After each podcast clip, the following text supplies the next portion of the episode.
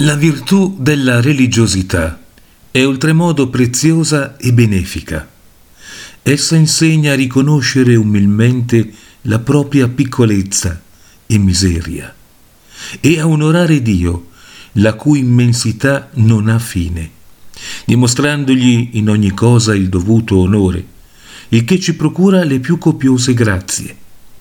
Lo spirito di reverenziale adorazione deve profumare tutta la nostra vita col profumo celeste, affinché ogni giorno diventi sempre più gradito e meritorio agli occhi di Dio.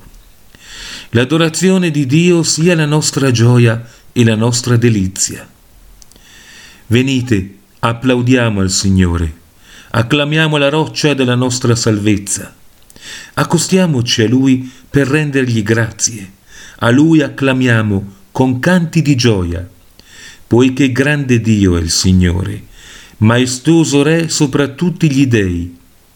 Nella sua mano sono gli abissi della terra, sono sue le vette dei monti, suo è il mare, egli l'ha fatto. Le sue mani hanno plasmato la terra. Venite, prostrati adoriamo in ginocchio e piangiamo davanti al Signore che ci ha creati. Egli è il nostro Dio, e noi il popolo del suo pascolo, il gregge che egli conduce. Un'autentica conoscenza di Dio e una chiara conoscenza di sé è la base solida su cui posa la virtù della venerazione di Dio e lo spirito di umile adorazione. Conoscere Dio e noi stessi sempre più in profondità è la sapienza e la scienza dei santi a cui dobbiamo incessantemente aspirare. Nover in te, nover in me. Così prega Sant'Agostino. O Dio, fa che ti possa conoscere, nover in te. Lasciami conoscere vivamente le tue adorabili perfezioni, che sono senza misura e numero, la tua infinita sovranità e gloria, la tua ineffabile potenza, sapienza e bontà la tua inesprimibile bellezza, dolcezza e amabilità.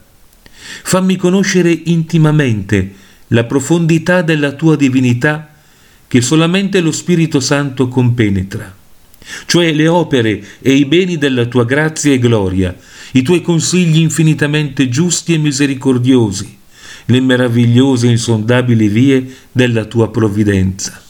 Noveri in me dammi anche la salutare conoscenza di me stesso. Illumina, o oh Dio, le mie tenebre, fammi penetrare nell'abisso del mio nulla, della mia miseria, della mia indigenza, della mia fragilità e della mia peccaminosità.